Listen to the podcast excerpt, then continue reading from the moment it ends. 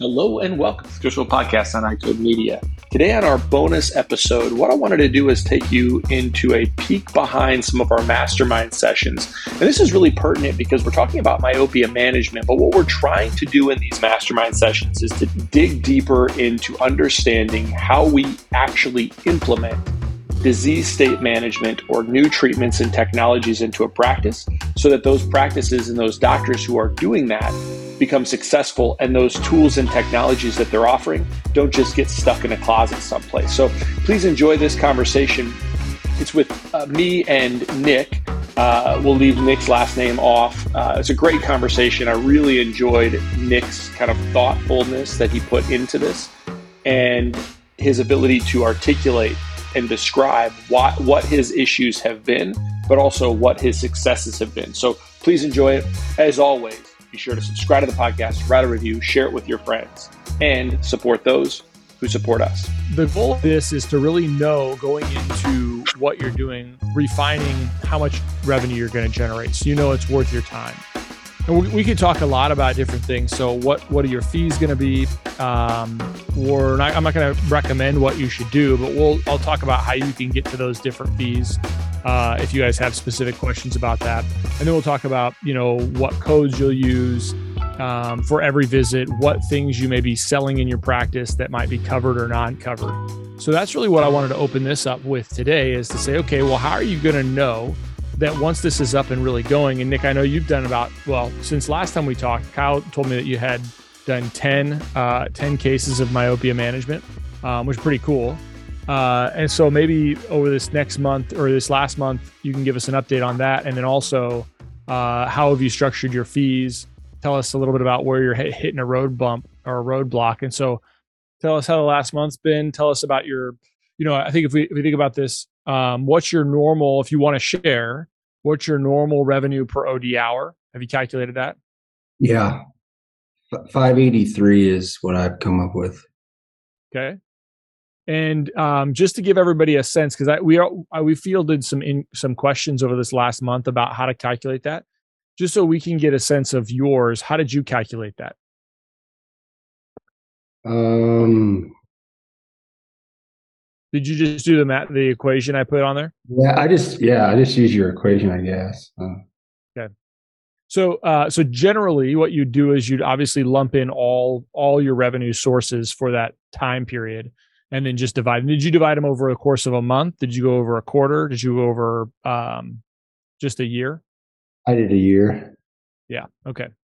So five eighty.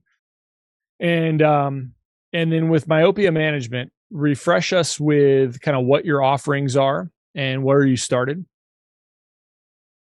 Um, so I have the three. Um, I have OrthoK, or MiSight, OrthoK, and then atropine. Um, and I probably have most of my patients uh, are in OrthoK, um, and then just a sprinkle of atropine and a sprinkle of, of MiSight.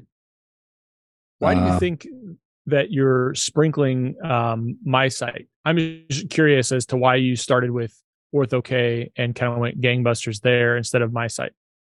Um, I don't know. I think uh, probably some of it is the cost. Um, the MiSight comes in a little bit more expensive just on the material side of it, uh, at least the way we have it structured. Um, it would. It's probably less time intensive, you know, in terms of it, it's. Uh, it doesn't take as much finesse to try to get the fit or the comfort right. It's you know it's pretty. Something we're pretty comfortable with doing. So in terms of assessing a soft contact lens fit versus looking at uh, topographies or, you know, assessing their comfort um, through the night or when they put the lenses on with OrthoK. Um, so, uh, you know, from that regard, I think we are priced probably lower than we should be uh, from an evaluation standpoint. But um, I think I've, I think we structured it this way so that we can and somewhat build up our end number um, and work through the kinks. But I, I know for for certain we're, I mean, we're not um, we're not going to be the most expensive OrthoK fitters out there for sure. Yeah. And um, so just so everybody's on the same page, with your OrthoK, does that include basically the first three months of required follow-up, six months? What did you do? That, that includes up to six months of care um, with visits at one day, one week, one month. Um, and then we check in and do a Lenstar at six months at a progress check or a refraction. I can't say and that, that would be included? Yes. In each of those touch points, how much um, how much time are you spending? Um, they're in a twenty minute slot. Your revenue per O D hour on that service, if it all wor- works out well, is something like seven fifty. Is that right? Yep. Okay. So that means you've built in some extra time, um, probably uh, uh, one extra twenty minute follow up if if needed. Cool. And what about MiSight? Um, we have a. It would be you know the the initial insertion removal training, um, the one week follow up, and then we do a six month follow up with them. And your materials, and and so that obviously has a lot higher cost of goods. Yeah, materials materials is the large component, you know, of where that cost comes from. I, um, you know, in terms of our fitting, our evaluation, um, we we actually don't discriminate in terms of how we bill for that. It's the same across those two services. Um, and as I kind of alluded to already, I mean, it's less time intensive. I mean, it really, it certainly is to to put a person in a soft lens, and and I the. patient tolerance and acceptance and conversion into that product that's less foreign to them. You know, it's easy to talk about, and um, it, it certainly will probably be less headache on my end because I have the lens right there and we can make adjustments a little bit easier. I don't have to work through a third party. So, you know, there's certainly advantages going that way. I think there's a little bit of a wow factor that I found with my patients to say, hey, your son or daughter is going to be out of glasses. You know, they're not going to have, you know, you're, they're going to have nothing, you know, and, and people are like, oh my gosh. And they still can't believe it when they come back at one week and they're like, oh my God, Johnny sees twenty fifteen. And it's really that yeah. good, you know? And so, and maybe that's part of the clinician in me that likes that too, is, is you feel, you know, you feel really good when you can make that kid almost surprise themselves, because they're a little skeptical, like there's no way this is some, This is some witchcraft and wizardry. And they're like, oh my gosh. So like, I think there's, there's a, a component to that where I probably, a lot of my discussion goes that route, but I have a form that kind of, like I saw a gal today, she was at minus two fifty. I planted the seed last year. She went up a full dollar, um, very conservative family. Um, and mom comes in and goes, hey, is she changed? Yep. Should we do that thing we talked about last year? Yep. And so it, it, it seems like I've, I've made good on my bet a year ago. I just want, I'd like to seal the deal faster, have a faster close rate than three hundred sixty-five days. It's, that's not very good. Mm-hmm. We talked about a little bit that with Kyle the last time, and, and he said, well, what do you do when you've got these kids changing? Well, I think we've got to create the sense of urgency in the chair to make myopia a little bit more of, oh yeah, Johnny's supposed to change. We got to get those people coming back. Um, and we've kind of decided on, you know, something around that diopter of progression, or, you know, and maybe that's, that that's not um, sensitive enough, but I think it gives us at least a starting point where we can, it kind of triggers something in the staff to go, hey, I need to make sure I've got this form, this, whatever ready, or I'm having this discussion with the patient. So I think it's helped guide things a little bit. So at least give us a guardrail, like, hey, when we're up against this, this triggers this event, you know? Um, and it happened today. My staff's like this form, this, form, yep, yep, yep, yep. And, and boom. So um, it, it's, it's working. Okay. It's clunky, but it's, it's, it's seemingly kind of coming into place. And at this stage of the game, I guess I'm expecting some of that kinks. And so maybe that's why I feel okay where we're at offering it, but it is, you know, like say OrthoK in particular, you know, uh, there, there's a little bit more work to that, you know, outside that patient time that, that to, just to get the consultant. So you probably figure in another I don't know, twenty to forty minutes of your time. It's really easy to throw an email together, get on the phone if you want to wait for them. And they're really good, just like all consultants, but um, there's a little bit more labor there. So I'm, I'm eating some cost of my, my time for sure, which I'm, I'm well aware of, but we we have such a strong word of mouth. We're, we, I'd be interested in knowing what the group thinks about like marketing these things, because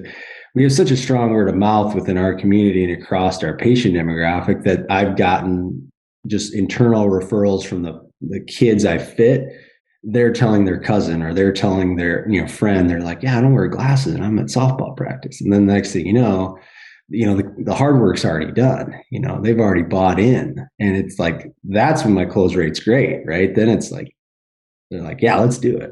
You know, yeah, work through logistics of what it's going to cost us, but I want to do this for my son or my, what, you know, what have you. So yeah, um, it's, it's been okay. Um, I, but I think our, you know, specifically talking about the fees, I think there's some ways where we could certainly push that OrthoK, you know, to an extent higher, double of where we have it really. Um, and wouldn't, shouldn't feel bad about that. I mean, I think, just in general, our specialty services from a contact lens, you know, I probably don't give myself enough credit for the time spent with that stuff, you know? Well, I would, listening to you, I would probably see if you could test that theory, you know, as you get, as you get in depth a quarter, you know, you're, you're ninety days into feeling like you're kind of trudging along. See what happens if you increase it two hundred fifty bucks, see if any of your conversion rate goes down, you know, um, that might be just a way to play with it and test it. And if you see that number go down, then, um, then you know, okay, well, you got to back off. My suspicion is it's probably not going to change much at all. To your other point, um, and sorry to, to hog this because I'll open it up to the floor. To the other point um, about, you know, checking in. Are you checking in with those patients when they're, you know, when you when you talk about it? You know, one of the things that creates a sense of urgency is Um, planning for a follow-up sooner. So the comprehensive exam comes along, Johnny progresses by a, a half adopter, mom's not quite ready yet, you're discussing it, and you say, but let's take a look at them in three to six months, you know, kind of having that that part of the plan where if the answer is no, not now, we're not going to proceed with any myopia management, um, then the next, the next opportunity is, well, let's touch bases sooner. Uh, and, and one of the whys behind that might even be that the studies show us that patients who are undercorrected, so at the very least, if we have to modify prescriptions at six months instead of twelve months, patients who are undercorrected um, are more likely to progress. So if this patient's already progressing over the next six months, this could be your why to mom or dad. If they're already going to progress in six months and they're, they've got a little blur, they're more likely to, to progress more rapidly that subsequent six months where if you can check in, even if the only why for them is you're adjusting their glasses and changing their lenses uh, and they don't decide to do anything else, that might give you some other impetus to, um, to touch bases with them sooner rather than three hundred sixty-five days. So, hey, listen, if you like this segment and you want to participate in a mastermind session, we're actually enrolling in this next mastermind session for the summer. You will see all the details in today's show notes, along with a coupon code for you to access a discount if you enroll soon. We'll see you guys on the next one.